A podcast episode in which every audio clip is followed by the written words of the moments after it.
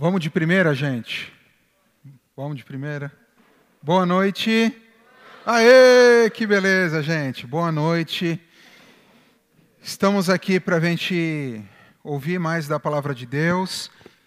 E se você está vindo aqui nos últimos domingos, você sabe que estamos estudando um livro da Bíblia, certo?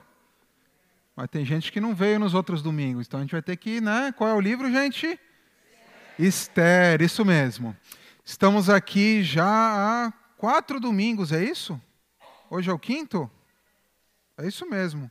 Hoje é o quinto domingo que nós temos estudado esse livro do Antigo Testamento, que é o livro de Esther.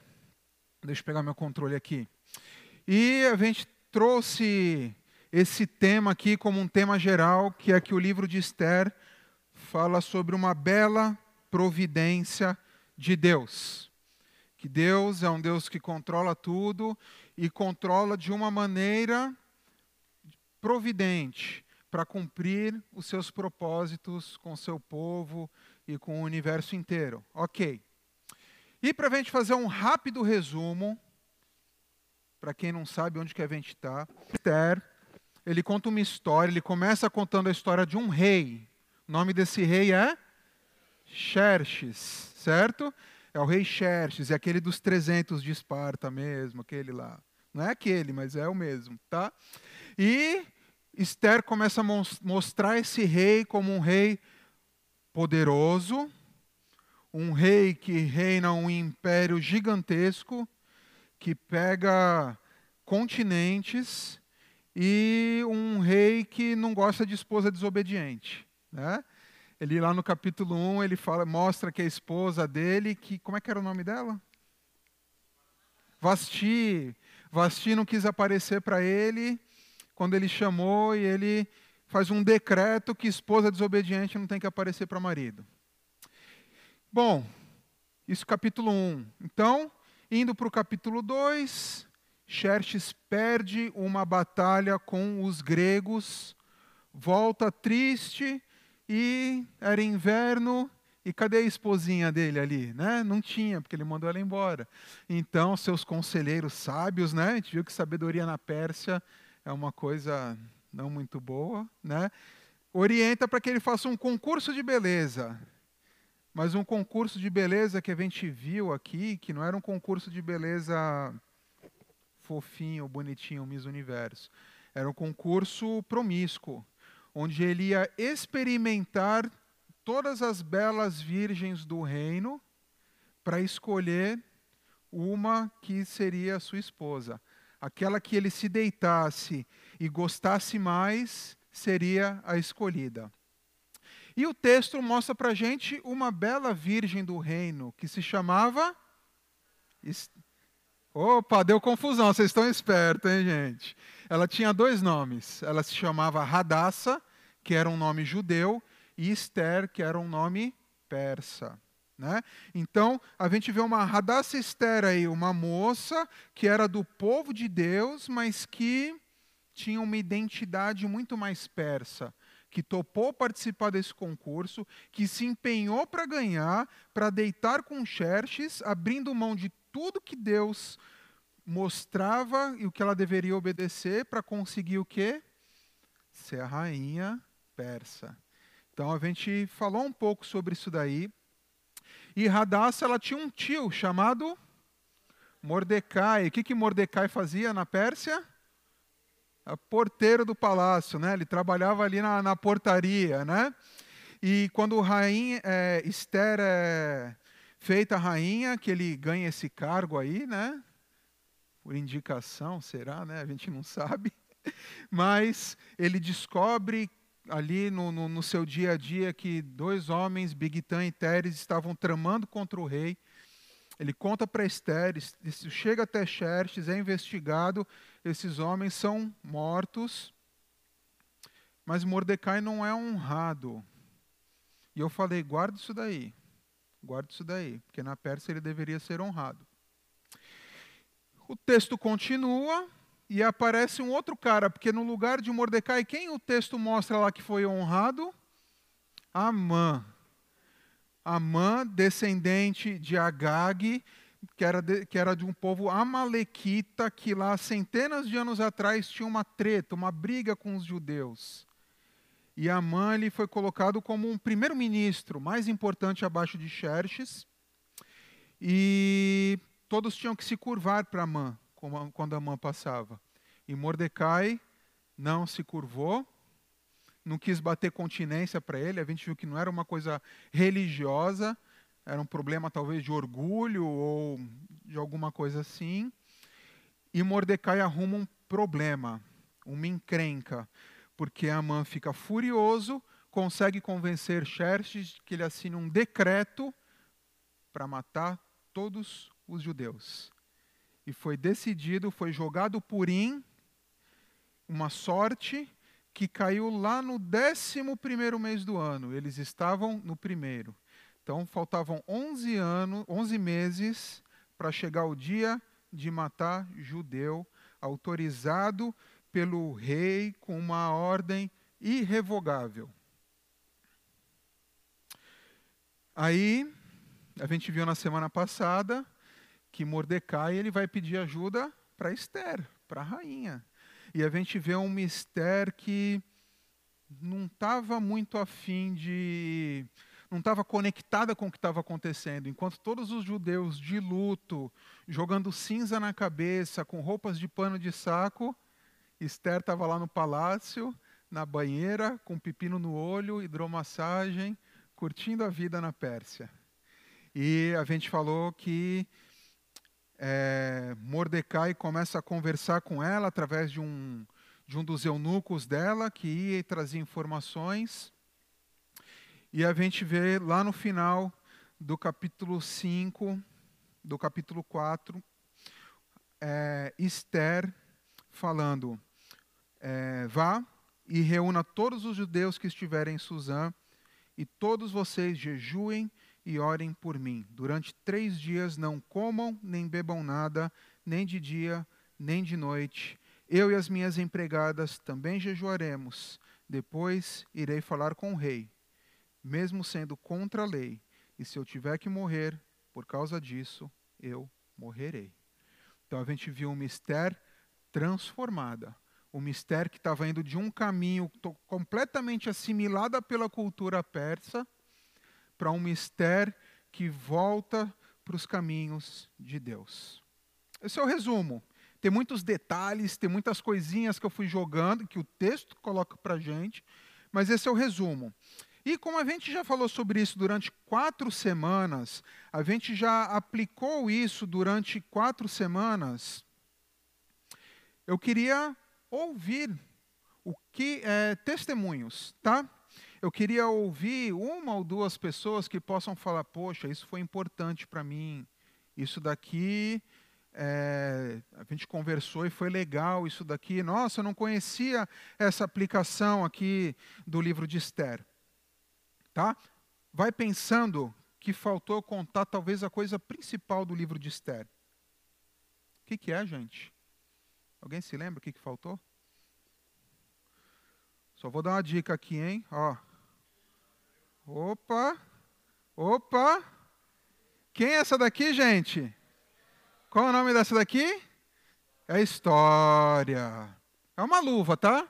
Mas a gente está dando o nome para as luvas que eu trago aos domingos de história. Essa aqui é uma luva de fazer churrasco, tá bom? Eu vou falando, não é minha, porque eu faço churrasco às Vera, tá? Esse daqui é do Paulo Garcês, irmão desse belo homem aqui, tá? Que ele usa luvinha para fazer churrasco, gente. É muito fresco, não é? Mas tudo bem. Aí ele fez um churrasco lá pra gente. Eu falei, Paulo, deixa eu levar essa luva. Ele, beleza, me emprestou. Mas essa luva aqui, então, serve para não queimar a mão quando vai mexer lá no espetinho, né? E ela protege, tá? Ela é bem grossa, ela é antiderrapante aqui e tal. Mas como eu tenho falado, se a gente falar assim, luva, faça churrasco, ela vai fazer? Luva, mexa no espeto. Não, né? Se eu largar ela, cai. Faz churrasco. Não, né? Então a gente viu que a história precisa de uma mão. E quando a mão está na história, e a gente crê que a mão sempre está na história, ela controla Isso aqui é difícil de pôr. Ela controla a história.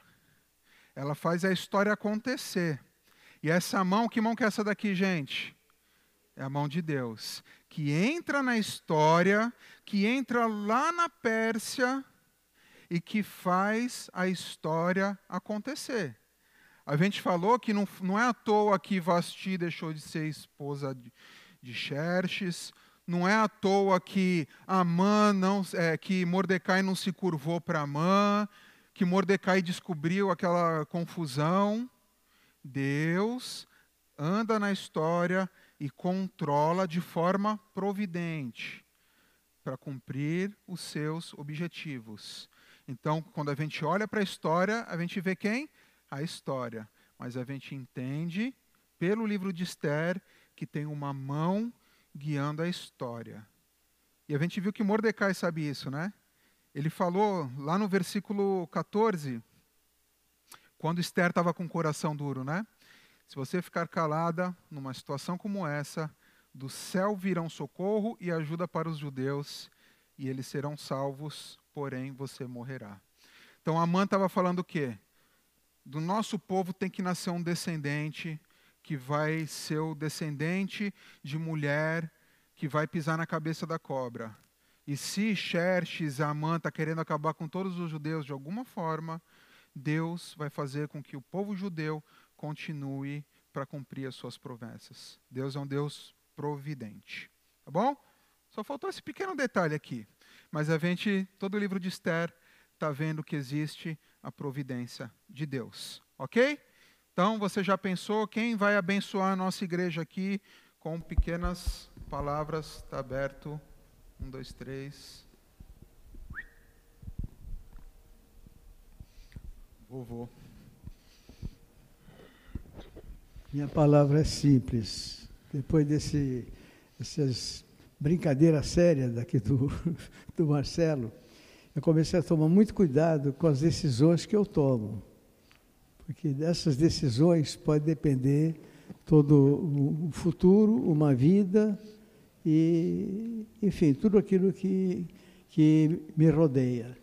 E essas decisões cada vez se firmam mais em seguir as orientações que a palavra de Deus tem nos dado.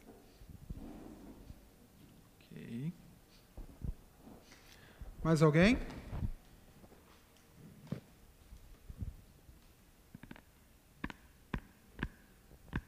Não? Opa.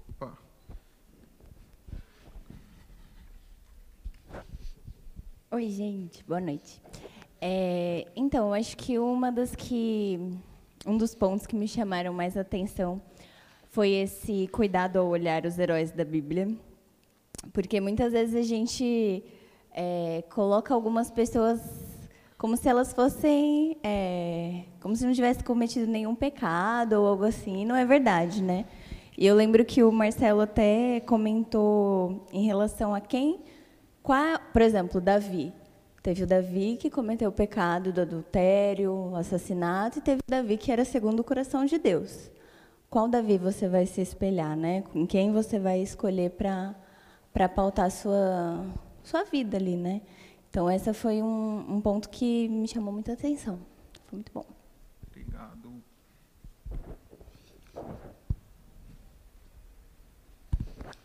Bom, da minha parte, é essa, que mais chama atenção é sempre entender o sofrimento, né? Porque se Deus está cuidando da história, o sofrimento faz parte dela, né?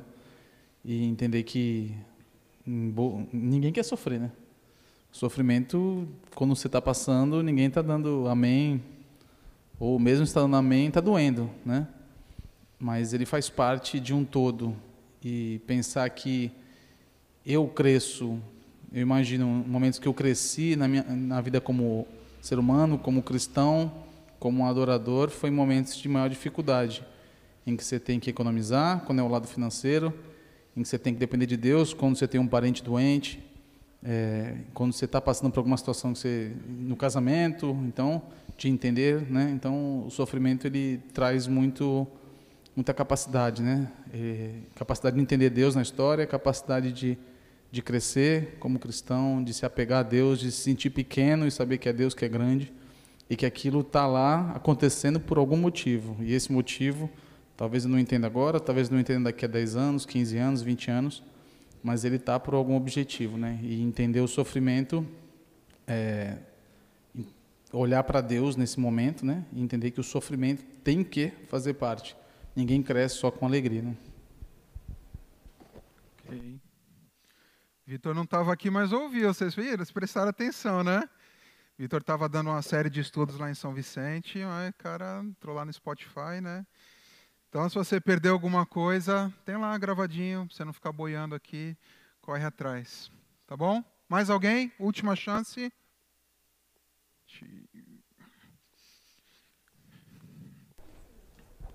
É, tudo me chamou a atenção nesses estudos aí do Marcelo, principalmente é, a Esther que a gente é, ensina para as crianças, que foi algum foco que ele deu interessante, que é um livro que, que não fala né, é, diretamente de Deus, né, que Esther não fala, mas está oculto ali nas decisões, no rumo que Deus vai movendo nessa história de Esther, né? E para gente, para mim, ficou alerta que estudar um personagem, estudar uma história, para principalmente trazer isso para o um ministério infantil é, é importante, né? Para não crescerem com o que nem eu fiquei olhando assim, pô, mas como assim, Esther, né? Falando assim de Esther, tal, que esse lado não, eu não tinha me atentado para isso, né? E outra coisa que me chamou a atenção é o foco na verdadeira batalha, que a batalha com certeza em qualquer tempo é, é do Senhor, não é nossa, e o foco tem que estar em Deus e, e aguardando confiante nele que ele é soberano sobre qualquer situação. E a nossa luta não é contra um e contra o outro, mas sim contra as hostes celestiais do mal que estão aí desde o início de todas as coisas, né? Principalmente. E a outra coisa que ressaltou bastante também foi o cuidado com a vida insensível e covarde. Quando você tem que tomar uma decisão, de você ter o cuidado de você não ser insensível, mas ir à frente, né? sabendo que o Senhor está à frente de todas as coisas. Então, isso foi, tem sido excelente essa série de estudos com o Marcelo. Ok. Gente, como que a gente terminou então o último estudo, o último capítulo de Esther? Esther convocando um jejum, certo? Esther se tornou a intercessora do povo de Deus, suas criadas iam jejuar com ela, e ela disse que ia entrar na presença de Xerxes. Se fosse para morrer, ela estava disposta a morrer, porque não, nem a esposa podia falar com Xerxes se não fosse chamada. Vamos orar pelo texto que a gente vai ler hoje, pelo nosso tempo aqui? Baixe sua cabeça. Deus, obrigado por mais essa noite aqui, obrigado porque, como temos estudado, com certeza cada um está aqui porque o Senhor permitiu. Então, obrigado por cada um que está aqui, Deus. E que a gente possa aqui nessa noite entender o porquê estamos aqui, o porquê estamos ouvindo o que vamos ouvir, e que isso possa mexer conosco, para que possamos glorificar o Senhor de uma forma melhor, mais intensa para que a gente possa te obedecer, Deus. Obrigado pelo livro de Esther, obrigado por essa história inspirada pelo Senhor que fala tanto aos dias de hoje, Deus. Então me conduza aqui, que seja um tempo que o Senhor fale e dê a tua direção aqui e não o Marcelo apareça, Deus. Em nome de Jesus. Amém. Então vamos lá, gente. Vamos entrar aí no nosso capítulo 5 o estudo de hoje vai ter esse tema, né? Eu tenho tentado trazer um tema para a gente focar quando fala, vai falando do, das porções, dos trechos, tá bom? Hoje nós não vamos ler o capítulo 5 inteiro, tá? Porque ficou muito grande, e mesmo metade ficou grande. Mas, vamos lá. Então, nós vamos nos atentar aos versículos do capítulo 5, né? capítulo 5, dos versículos 1 a 8. E o tema que eu trouxe hoje, que isso vai ser importante hoje, né, para guiar o nosso entendimento. Ele vai falar sobre a fé prudente e ativa. Então a gente vai destacar essas três palavrinhas aí, tá? Fé prudência e ação ou atividade. Legal? E a gente vai entender como esses versículos nos mostram o que é uma fé prudente e ativa. Ok? Então, a gente começa no versículo 1. Eu vou ler aqui, vocês me acompanhem, tá bom? No terceiro dia de jejum, Esther se vestiu com as suas roupas de rainha, foi e ficou esperando no pátio de dentro do palácio, em frente do salão nobre do rei.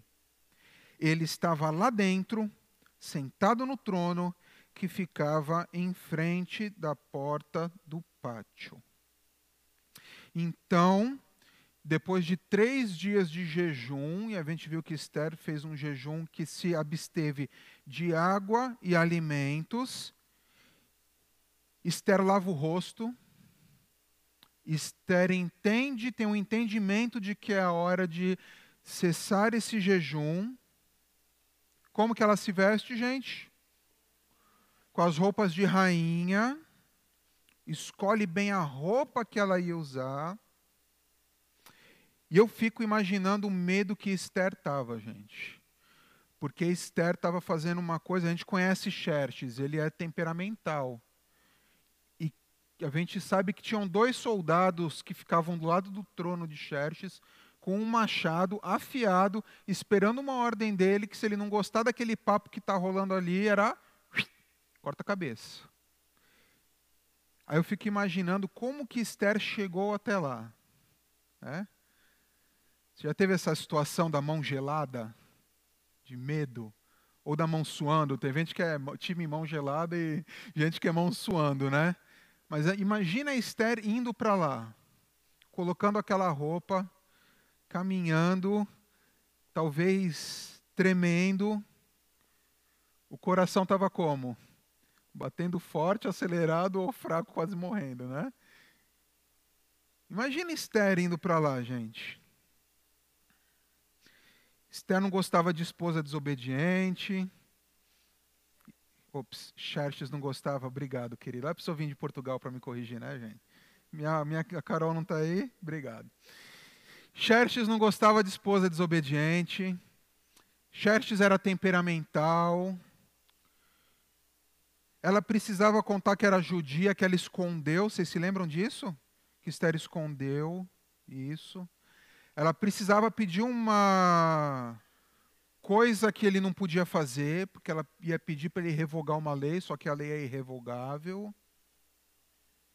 Xerxes queria esposa bonita. Esther devia estar fraca depois de três dias de jejum, com uma olheira, com olho fundo. Mas ela foi. ela foi. Ela fica na frente do salão nobre do rei. Xerxes está lá. Sabe aquele momento que você está indo fazer uma coisa e está torcendo para alguma coisa tá, dar errado para aquilo que você está indo fazer não acontecer? Já passou por isso, né? Esther devia estar. Tá, ah, tomara que ele não veio hoje para o salão nobre do rei, né? Mas ele estava lá. Ao mesmo tempo, Esther tinha coragem. Esther tinha um plano. Nem que ela fosse morrer. E aí, o que, que aconteceu, gente? Vocês já sabem a história, né? Mas quem não sabe, o que aconteceu? O rei estende o cetro de ouro para ela ou não? Já sabem, né? Versículo 2, leiam para mim, por favor.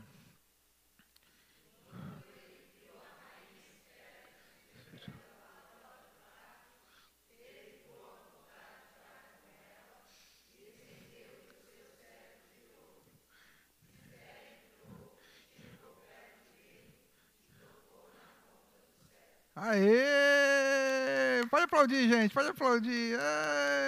Uhul! Esther venceu. Não, não foi Esther, não, gente. Não foi. A gente está estudando e a gente sabe que não foi sorte. A gente sabe que o rei Xerxes estendeu o cetro de ouro. Tem alguém segurando aquela mão do rei, não tem, gente? Tem alguém trabalhando naquele coração do rei? Tem alguém na história controlando a história e movendo o coração do rei? Tem. Porque tudo era contra Esther. o soldado estava ali, o machado estava afiado, Xerxes estava lá, como num dia qualquer, e ele estende o seu cetro de ouro. E em outras traduções falam que ele alcançou o favor, e alcançou o favor ela perante ele, ele teve misericórdia dela, alcançou graça aos seus olhos. Então a gente sabe que tem um Deus cuidando da história, um Deus fazendo com que os seus propósitos se cumpram, tá? Tem esse versículo que eu já trouxe aqui para vocês, Provérbios 21, 1, mas é, é, eu, eu, não consigo parar. Quando eu vejo Xerxes fazendo as coisas, daqui para frente, esse versículo ficou muito na minha cabeça. O coração do rei é como um rio controlado pelo Senhor. Ele o dirige para onde quer. O coração do rei é controlado por Deus assim como ele controla um rio. Dá para nadar contra a correnteza, gente? Não dá. Se você pega um rio forte ali, o, o mar não vai encher e a água vai subir para o morro. Né? Deus controla o, o, o rio e assim ele dirige o coração do rei, o coração de Xerxes. E no versículo 3 tem mais, porque ele fala assim: E o rei perguntou: O que está acontecendo, rainha Esther? O que você deseja, peça o que quiser, e eu lhe darei, mesmo que seja a metade do meu reino.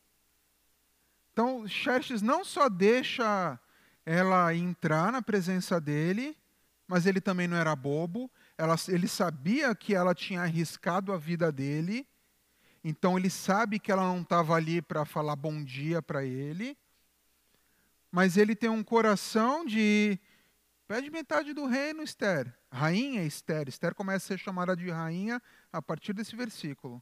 Rainha Esther, pede o que você quiser que eu te dou. Mesmo que seja figurativo, metade do reino, né? Ela não. Ah, pega a parte da Ásia e me dá então, Xerxes. Não é isso, né? Mas a gente vê um rei que está esquisito. E a gente sabe que não tem sorte aqui.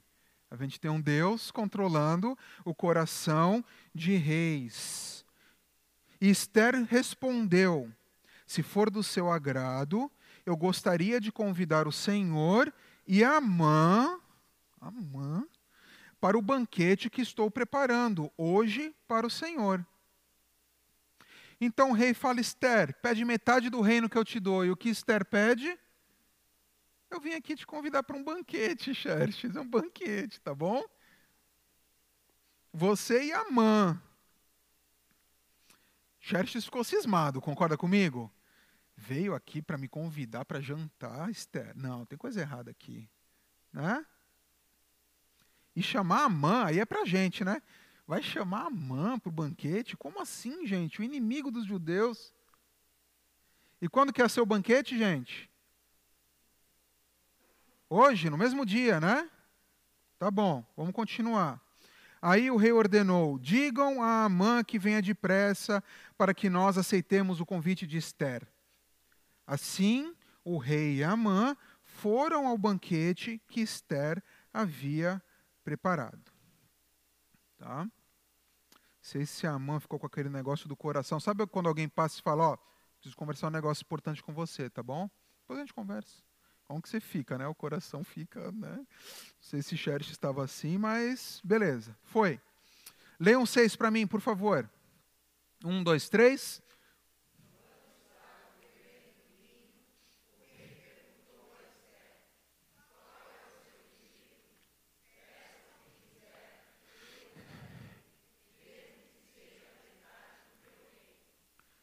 Quem que está mandando na situação aqui já, gente?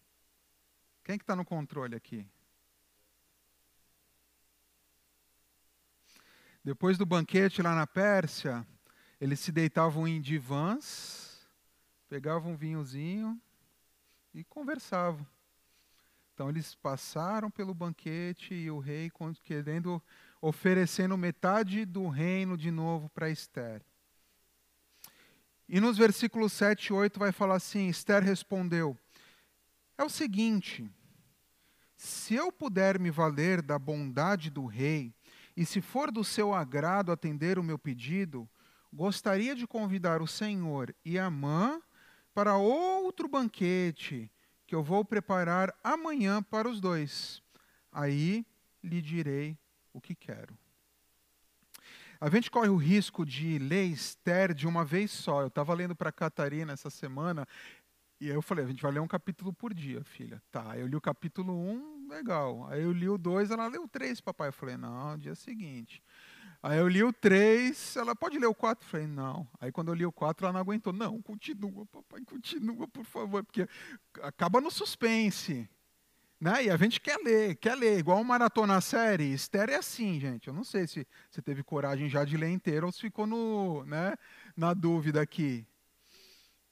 É uma história fascinante. Para mim, é uma história muito bem escrita. Ele define os personagens, ele coloca o mistério. É, é muito legal. E a gente tem um risco de, correr, de, de ler correndo e não se preocupar com detalhes e entender, talvez, como colocar esse livro na perspectiva do Evangelho. O que, que esse livro tem? Ele tem a ver com queda, criação, queda, redenção, consumação, onde ele está encaixado. Por isso que a gente está fazendo isso devagar. Por isso que a gente está estudando aos poucos aqui. E hoje eu quero tirar três importantes lições para a gente desses simples oito versículos aí. Tá bom? O primeiro dele, primeira aplicação para a gente é essa: tenha fé. Tá bom? o capítulo começa falando de um jejum, certo? Que Esther convocou o povo para jejuar. A gente tem um evento que uniu os judeus, eu falei disso, os judeus estavam lá dispersos, aí vem uma lei que todo judeu ia morrer, e agora todos os judeus estavam sofrendo juntos e jejuando juntos, buscando a Deus. Quando a gente fala de jejum na Bíblia, o jejum ele é sempre seguido de oração, tá? Não tem jejum sem oração. Tem oração sem jejum, mas não tem jejum sem oração. Quando a gente vê sobre jejum no Antigo Testamento, ele sempre está em situações que o povo estava encrencado, ah, veio um exército aqui, rodeou a cidade, vamos morrer, então vamos jejuar, gente. Vamos jejuar e orar, buscar a vontade de Deus, entender o que, que Deus quer com isso. Ou quando o povo pecava, se arrependia e então jejuava pedindo misericórdia de Deus pelos seus pecados. Tá? E a gente vê que essa situação em Esther se encaixa aí um genocídio ia acontecer com todos os judeus. Então o povo estava jejuando, buscando a Deus. Se a gente for trazer isso para Jesus, Jesus só jejua uma vez que é relatado nos evangelhos. Que momento que Jesus jejuou? No deserto, que ele sofreu tentação. Então Jesus, ele jejua porque algo grande estava para acontecer. Tá? Jesus fala sobre jejum três vezes, apenas três vezes. Ele fala no Sermão do Monte, quando Jesus mostra o que era ser um judeu perfeito, piedoso. Então ele fala das esmolas, não dê, dê, dê mas sem, não conte para ninguém. Ele fala da oração e ele fala do jejum. Tá? E quando ele fala do jejum, ele fala: quando vocês jejuarem, pentem o cabelo, não fica se mostrando para todo mundo que vocês estão jejuando, é um negócio seu com Deus. Tá? Então, primeiro ponto que Jesus fala sobre jejum é esse. Num outro ponto, vocês se lembram que outro momento Jesus fala de jejum? Marcos Vitor não vale aqui, né? Não sei se tu tocou no assunto, porque, né? Quando? Não esse, era outro demônio. Mas quando Jesus desce do monte, os discípulos estão tentando expulsar um demônio, não conseguem, e Jesus fala: vocês precisam ter, jejuar para que esse demônio aqui saia. Então Jesus está falando que de uma situação específica, algo complexo, batalha com o mal, precisava de jejum. E num terceiro ponto, quando Jesus é indagado por que, que os discípulos dele não jejuavam e os discípulos de João jejuavam. E Jesus falou o quê? Os meus discípulos não jejuam porque eles estão com um noivo. Mas ninguém jejua no casamento, porque o noivo está com eles. Vocês vão jejuar depois. Tá? Atos. Atos cita dois momentos apenas de jejum. Quando os líderes estavam servindo com jejum e oração, e então entendem que precisavam mandar Paulo e Barnabé. E outro momento, lá no capítulo 14 de Atos, quando eles vão eleger presbíteros, em jejum e oração. De novo, situações específicas que precisavam de jejum. Paulo fala duas vezes apenas sobre jejum nas suas cartas. E ele lista junto com sofrimentos. Quando ele fala, ah, eu tive, apanhei e também sofri naufrágio e jejuns. Então Paulo associa jejum com o que também? Sofrimento, tá? Nessas, nessas duas listas. No catálogo do sofrimento, jejum está junto lá. Mas ao mesmo tempo, Jesus fala muito sobre oração. Tem muita oração no Novo Testamento. Tem muita oração em Atos e muitos mandamentos de oração para a gente é, nas cartas. Então, o que, que eu tenho que trazer aqui? A gente não tem que jejuar? Tem, devemos jejuar. Mas o jejum é algo em momentos, pelo que a gente entende, específicos, em momentos de dificuldade, em momentos de entender a vontade de Deus para uma situação complexa que eu preciso fazer, em momentos que eu preciso me aproximar de Deus. Ah, você quer jejuar toda semana? Jejue, não tem problema, faça isso. Mas ah, quando a gente vê esse jejum de Esther, é um jejum de que o povo estava encrencado e que eles precisavam de uma direção de Deus. Talvez foi fácil se abster de alimentos ali, porque a situação era ruim, mas foi um jejum assim, a gente vai morrer. Passou um dia, falta mais um, menos um dia para a gente viver. Deus, o que, que o Senhor está mostrando para a gente? Deus, o que, que a gente tem que fazer? E Esther pensando, eu vou ter que estar tá com Xerxes, como que eu vou fazer isso? E depois desse jejum, depois de três dias, Esther chega lá. Esther entende que era a hora dela ir. Então a gente está falando de um mistério que foi com fé. Não está falando de um mistério que, ah, é para fazer, eu vou fazer e acabou. Não. Ela teve fé. Lá no versículo 4, a gente passou rapidinho, mas quando ela chamou Xerxes para o primeiro banquete, o banquete estava pronto, não estava? Era no mesmo dia. Então Esther cria, acreditava que, mesmo sendo impossível, mesmo sendo totalmente longe do, do normal, Deus a abençoaria. Ela foi com fé, ela foi crendo nas coisas impossíveis. Então Esther foi com fé, tá? E essa fé é aquela fé que a gente lê lá em Hebreus capítulo 11 que ela fala aí, leiam para mim, só, só o destaque em preto aí, por favor, de uma vez só, tá? Bonito para ler uma vez só. Vamos lá? Um, dois, três.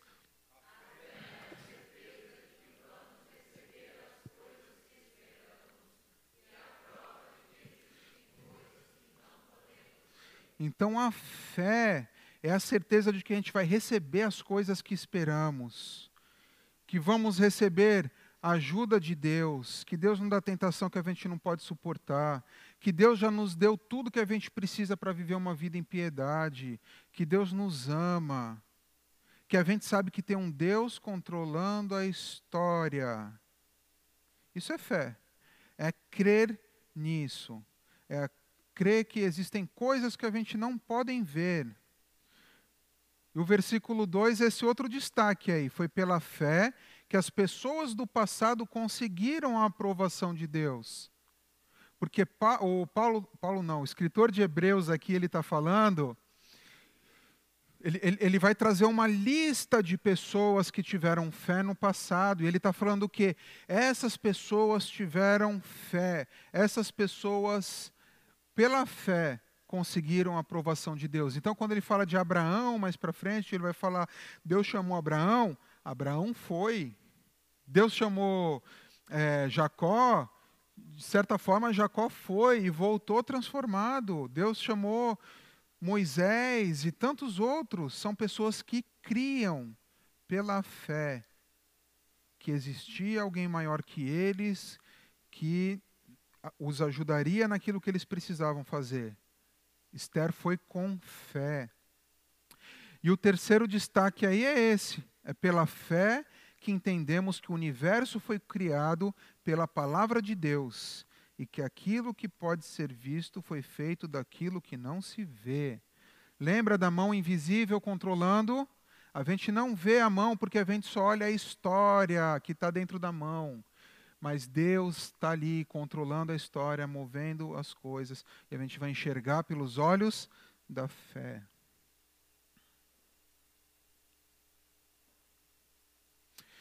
Segundo ponto que a gente vê de Esther, qual é o primeiro mesmo? Tenha fé.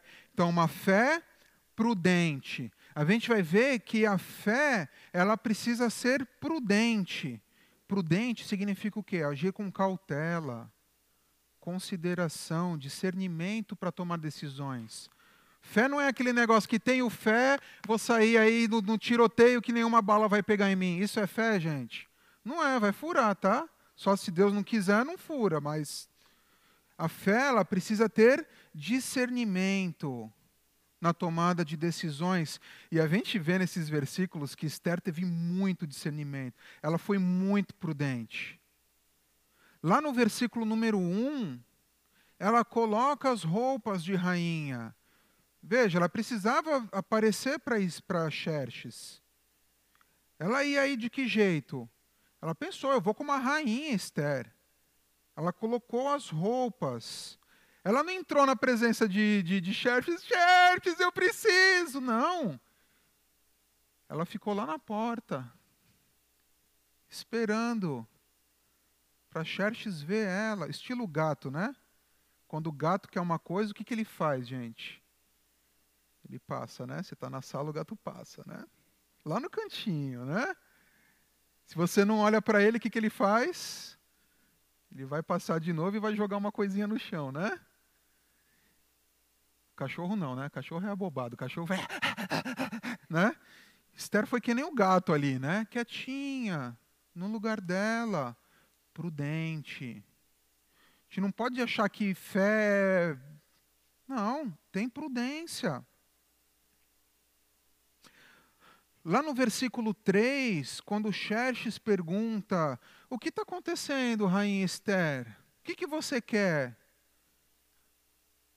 Ela convida ele para um banquete. O texto não fala aqui, mas na sala do trono do rei era cheio de gente. Era cheio de, de, de, de segurança, pessoas, a galera estava sempre ali. Xerxes leva essa conversa para um lugar mais reservado. Olha Esther sendo prudente aqui. Esther cozinhando Xerxes com fé, mas agindo com prudência.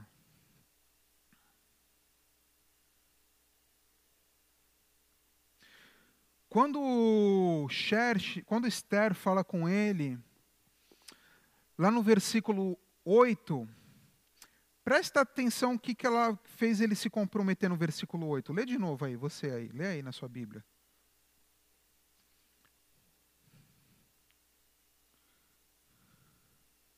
Vê se você entende o meu ponto aí.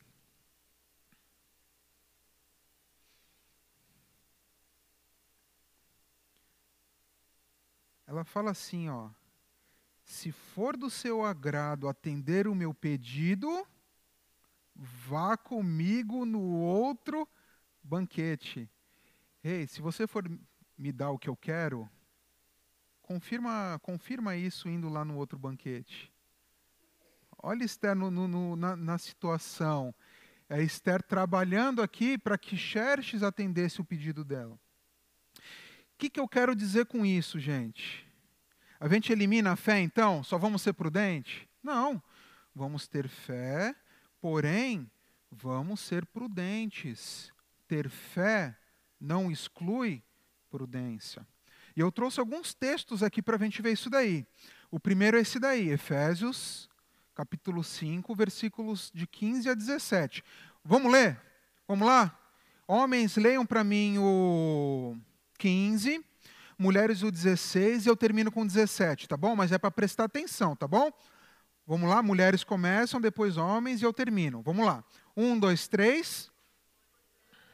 Não, não, não, peraí, peraí, peraí. De novo, hein? Vamos lá. Um, dois, três.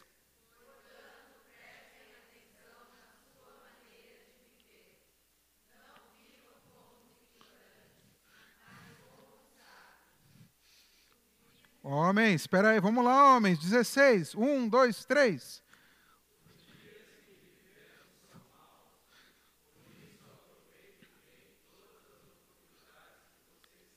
Não hajam como pessoas sem juízo, mas procurem entender o que o Senhor quer que vocês façam. Vocês entendem que Paulo está falando aos Efésios para eles serem prudentes? Vocês entendem? Presta atenção na maneira de viver, gente. Presta atenção. Olha como vocês estão vivendo. Não vivam como os ignorantes, mas como os sábios. Os dias que vivemos são maus. Por isso, aproveitem bem as oportunidades que vocês têm. Olha o que está acontecendo e aproveita a oportunidade, gente. Não ajam como pessoas sem juízo, mas procurem entender o que o Senhor quer que vocês façam. Conseguem ver prudência aqui, gente? Assim, assim, assim é não. Conseguem? Conseguem? Os dias nossos são maus. Sejamos prudentes quando formos ser usados por Deus. Olha aqui em Colossenses 4, 5 e 6.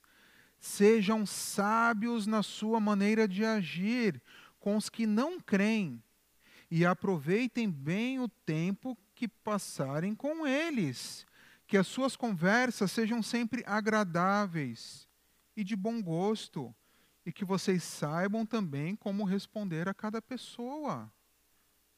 Vem prudência aqui, gente? Um pedido de ser prudente? Sim ou não, gente? Sim. Sejamos prudentes. Fé não é, ah, fala o que tem que falar. Isso daí é coisa de, de Jonas, né? Passa correndo na cidade porque Deus mandou e acabou. Não prudência, com sabedoria. Saibam responder, estuda, não sabe responder, volta, estuda. Tenha prudência. E o versículo que eu mais gosto sobre prudência é esse aqui. Jesus, no ministério dele, em certo momento, ele manda os discípulos para um estágio.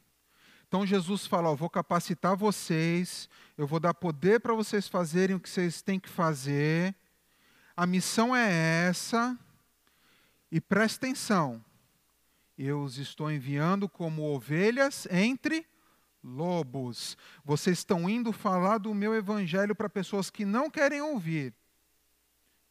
Portanto, então, sejam prudentes como as serpentes e simples como as pombas. E não sei se você sabe, eu amo serpentes, gente. Eu só não tenho um terrário com uma serpente lá, porque é caro pra caramba, e a Carol vai embora de casa ou me bota para. Não sei, alguma coisa acontece. Mas a, a serpente, gente, é um animal maravilhoso. E quando eu leio isso daqui, eu sei porque eu adoro. Você, você entra no meu Instagram, você vai ver o feed, só aparece serpente, aranha, só animal exótico. Eu amo. A serpente é um animal que se camufla, né? Não sei se você já viu foto, cadê a serpente aí? Ela está lá, camuflada, está ali, né? Sabe aquele negócio? Ah, se fosse uma cobra, né? A serpente se camufla. Então, dependendo do ambiente que ela vive, ela tem uma cor diferente, é uma coisa linda. A serpente, ela se esconde, ela sobe em árvore, algumas, as arborícolas, tem as que se escondem embaixo de pedra, na vegetação. Elas fazem tanatose, vocês sabem o que é isso? É se fingir de morto. Então, se tem um predador grande, a serpente cai e finge que morreu. porque o predador não vai comer um bicho que está morto. Então ela, ela é prudente, ela sabe fazer isso daí. Tem serpente que tem um chocalho. Para quê? Para assustar. Tem serpente que cospe veneno. Tem a serpente que infla o pescoço, né? Se você tem medo de serpente, você deve estar aqui olhando se tem uma por aqui, né? Mas tem, tem a cobra que incha o pescoço, igual as najas, né? A cobra rei, para parecer maior. Então a serpente é um bicho prudente. Quando ela dá o bote, é preciso, já era, acabou. O bicho é dela. Então o que, que Jesus está falando aqui para os discípulos? Eu estou mandando vocês para uma encrenca, entre aspas. Estou mandando vocês para o sofrimento. Lembra que a gente falou da escada do sofrimento? Então, sejam prudentes como as serpentes, presta atenção onde onde que vocês vão pisar, preste atenção na hora de agir, planeje as coisas, não tem um bote da serpente, né? Preste atenção à hora de dar o bote, presta atenção, Jesus falando para os seus discípulos. Mas, sejam simples como as pombas. Né? Idiota, não faz mal para ninguém, só voa por aí e né, só fica lá bicando o chão, não faz mal para ninguém. Então, esse negócio da gente agir é esse equilíbrio. Como é difícil o equilíbrio sempre, né, gente? Então, sejamos prudentes como, quando formos trabalhar para o reino de Deus. Tem que prestar atenção, não é de qualquer jeito. E a fé não exclui prudência, pelo contrário, a fé gera prudência, porque Deus nos mostra, nos dá um discernimento espiritual de como agir e onde agir. Então, sejamos prudentes nas nossas conversas. Quando a gente for conversar com alguém, seja prudente. Ganhe a pessoa por amor, para que o reino de Deus cresça.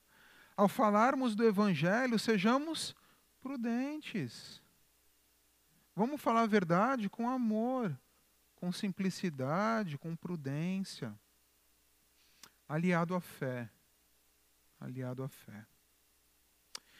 Mas Esther, ela teve fé, ela foi prudente, mas ela foi ativa. Então a gente está falando de uma fé prudente e ativa. Então, quando eu estou falando de seja ativo, é o vá. Né? A gente tem alguma, algumas tendências, de vez em quando, de ficar inerte com a fé. O que, que isso significa? Não, eu estou orando. Né? Já ouviu isso? Não, estou entregando ao Senhor. Estou descansando no Senhor.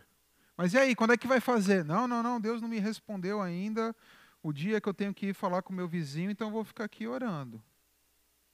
Eu vou ficar orando, eu vou ficar orando, eu vou ficar orando, eu vou ficar orando. Então, ser ativo é o contrário disso daí. Devemos orar, sim, devemos ter fé, sim, mas devemos também, com prudência, sermos ativos. Normalmente a gente faz isso quando a situação não agrada a gente, né? Esse negócio de ficar orando, né? Tipo, tem uma pessoa lá na minha célula com uma encrenca no casamento. Eu sei que se eu for me meter para ajudar vai ser difícil, vão ser meses de aconselhamento. Então você está orando para ver se deve ajudar aquela necessidade que você deve, né? Por quê? Porque tu sabe que vai ser difícil. Então, né? Estou orando, né? Você tem um dinheiro lá na sua conta, guardadinho, bonitinho. Aparece uma necessidade financeira em algum projeto, você sente, mas não, vou orar. Vou orar para ver se é da vontade de Deus. Então a nossa fé, ela precisa ser prudente e ativa. A gente precisa fazer. A gente não vê a oração, tem a oração do adolescente que quer beijar, né? Você já viram essa oração? Adolescente que quer namorar, aí ele vai falar, tem, aí alguém fala, né? Não, você tem que orar, né? Essa oração nunca passa de uma semana, né, gente? Tem uma certeza de Deus ali, né? Que, que né? Nossa, o céu abriu para ele no, no meio da noite, né? Essa, aí, essa daí é fácil, essa oração aí é, é rápida. Mas o que eu estou falando aqui é de um mistério que correu riscos. E às vezes o nosso medo de correr riscos, a gente pula para o quê? Não, não sei, deveria mesmo ou não? Igual estava Esther lá no spa, o povo judeu todo morrendo, e Esther, ah, não. Eu não posso, Mordecai, arruma outro aí para falar com Xerxes. Eu não posso. Sabe que eu vou morrer? Eu não posso, não. E a gente vê um mistério agora que foi, com fé, mas ela foi. Esther não ficou jejuando 40 dias, 80 dias, oito meses. Esther foi. E às vezes a gente precisa ir. Esther foi, colocou a roupa, correu o risco e foi. Vamos tentar falar isso de uma maneira mais prática para a gente tentar aplicar na nossa vida. Tá? O plano glorifica a Deus? Esse plano, isso que eu quero fazer, glorifica a Deus? Ok, glorifica, entendi que é para a glória de Deus, não para a minha glória. Ok. Então vamos pensar assim: se alguém que quer servir a Deus de uma maneira diferente aqui, ah, eu quero ser um missionário, eu quero ser um facilitador, eu quero atuar não sei aonde, tá bom. O que, que você precisa fazer? Falar isso para alguém, certo? Você precisa. Facilitador é o seguinte: eu quero muito servir como facilitador. Você precisa cuidar de pessoas. Você precisa ler livros. Se você quer ser um missionário, você precisa estudar sobre missões. Vai ficar esperando ser missionário para estudar? Ou... Não, é, é isso que eu, que, eu, que, eu, que eu quero fazer, esse é o meu plano. Esse plano é para glorificar Deus? Opa, vamos estudar, vamos ver o que é isso daí. Talvez tenha que correr risco, talvez você pense como que vai ser meu sustento. Mas mudanças precisam de risco. É, é, vai ter risco em mudanças. Tem que se planejar, tem que se submeter à liderança. Se você quer mudar na sua carreira, ah, minha carreira não está legal, eu preciso mudar. Eu preciso agora abandonar meu CLT aqui, eu preciso empreender. É para a glória de Deus? Sim, porque eu vou ter mais tempo, vou poder ajudar, não sei o quê. Beleza, legal. Esse é o plano. O que, que eu vou ficar fazendo? Esperando ser mandado embora? eu vou estudar o que, que é o ter uma empresa, o que, que é o ter um negócio, o que que, quais são os riscos envolvidos, o que, que eu preciso fazer, qual área que eu vou trabalhar. Ou eu vou ficar orando, Senhor, me ajude com uma empresa. Senhor, ore, seja prudente e haja, senão a gente fica travado e a gente põe a culpa onde? Estou orando. Claro que a oração vai te responder coisas, mas você precisa fazer. Se você quer ter filhos e não consegue, o filho não vem, já tem que pensar logo na adoção.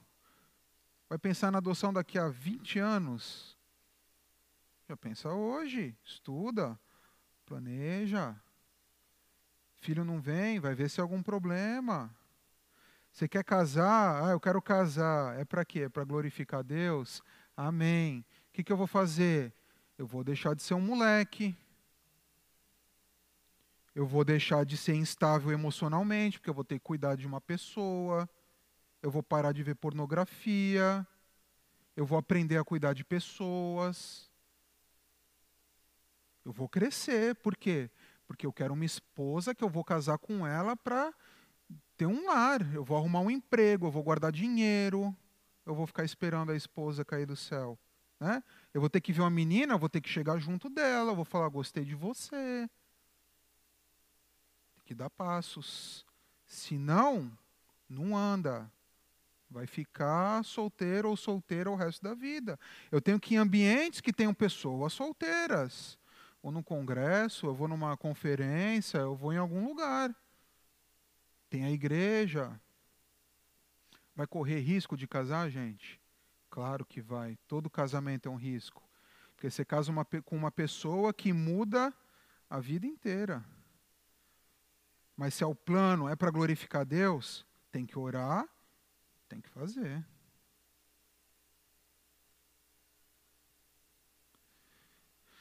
Lá em 2 Coríntios, Paulo fala assim, ó, porque vivemos por fé e não pelo que vemos.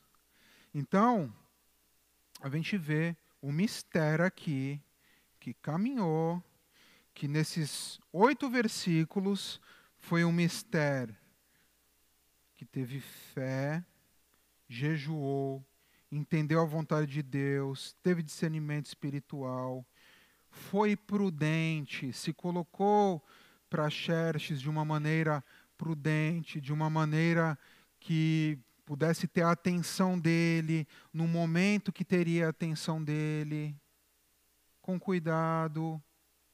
E a gente tem um mistério que agiu, que saiu do spa e se colocou diante do perigo de morte, que era a maior possibilidade que existia ali.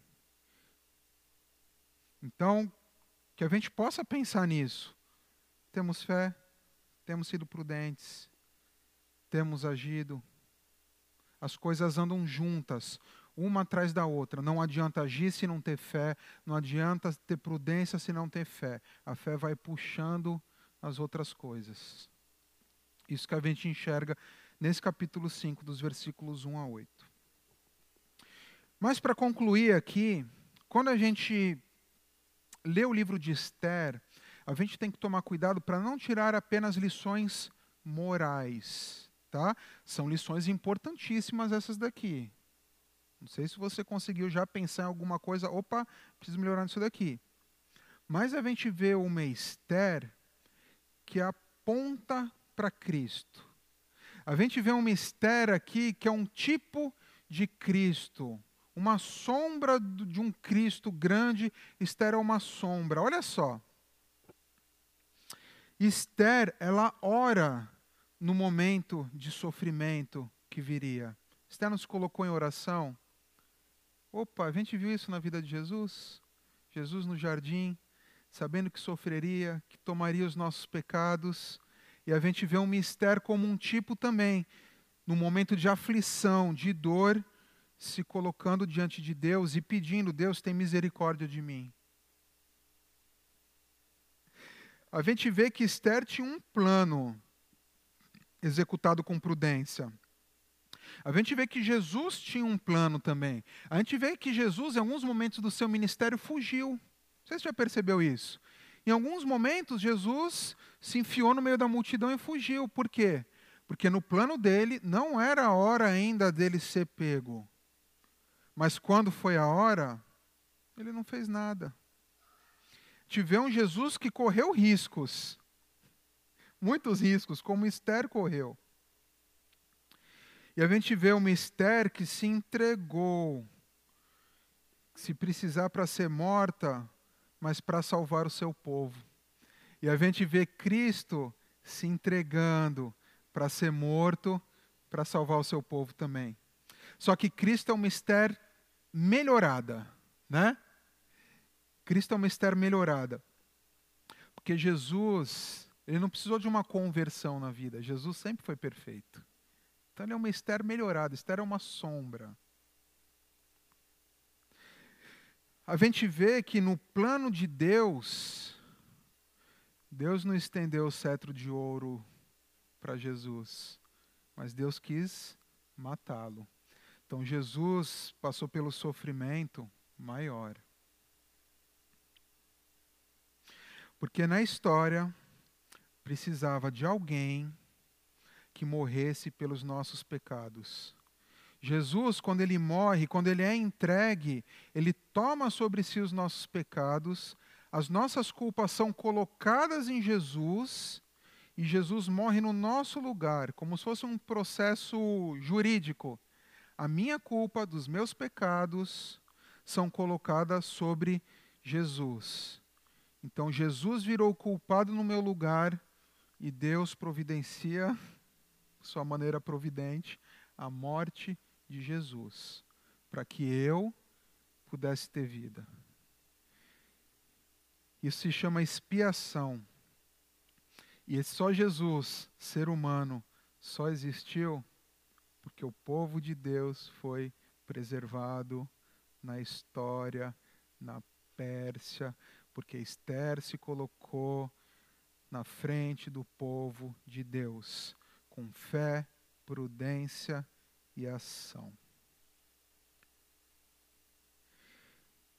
Aí você pode estar pensando: ah, Marcelo, você não me conhece.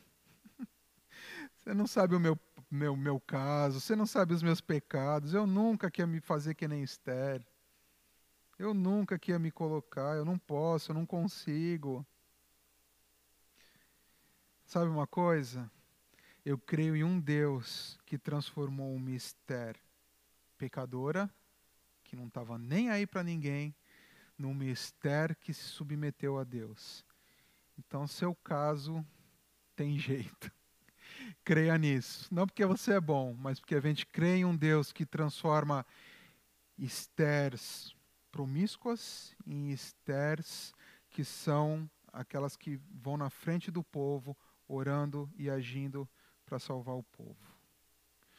Que a gente possa crer que essa história tem tudo a ver com a gente. Não é uma história que aconteceu lá na Pérsia, há tantos anos atrás, milhares de anos atrás, mas é uma história que impacta hoje nas nossas vidas. Se estamos aqui, é por causa dessa moça judia que resolveu fazer algo para que pudesse vir Jesus e fazer algo muito maior, para que a gente pudesse ter uma vida eterna. E eu trouxe uma música aqui, como a gente tem feito nos últimos domingos. Eu queria que a gente cantasse, que a gente pudesse cantar, e essa música, ela fala que a verdade libertará todo aquele que conhecer a palavra de Deus, que seu filho enviou, Deus enviou seu filho, para que todo que nele crer, crer no filho, possa ter uma vida eterna. E o texto continua, a música continua falando aí, é que a verdade é que na cruz, quando levantaram Jesus, todos foram nele atraídos e fomos incluídos com ele junto na sua ressurreição. Então hoje nós somos livres para amar, para adorar em espírito e em verdade. Que a gente possa cantar isso daqui, entendendo as verdades dessa música. Vamos cantar? Vamos ficar de pé?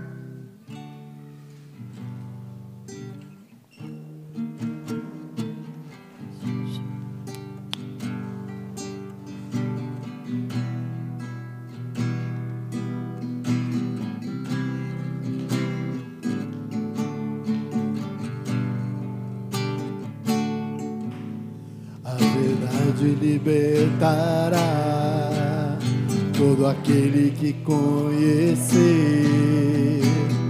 a palavra de Deus. E seu Filho enviou para que todo que nele crê vida eterna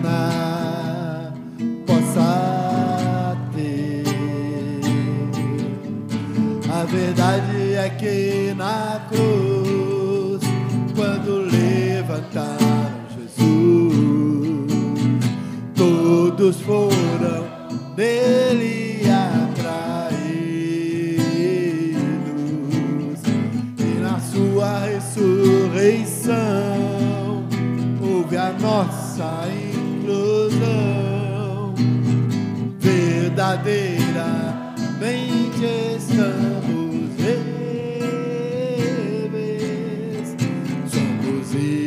para amar.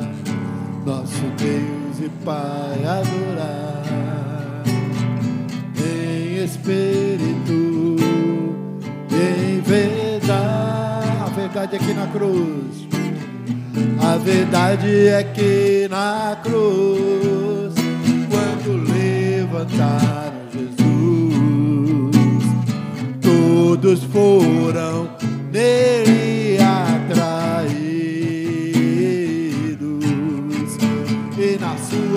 ressurreição, houve a nossa inclusão. Verdadeiramente estamos livres, somos livres para amar nosso Deus e para adorar. Em espírito e em verdade, em espírito e em verdade, em espírito e em verdade.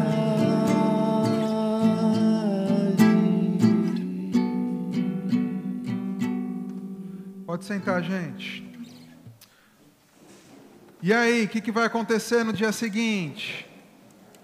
Esther convidou para um próximo banquete. O que, que vai acontecer, hein? Será? Você já conhece a história? Quem é que conhece a história de Esther inteira? Vai. Ih, então você já sabe. né? tá bom, você sabe o que vai acontecer. Mas finge que não sabe. E aí, o que, que vai acontecer?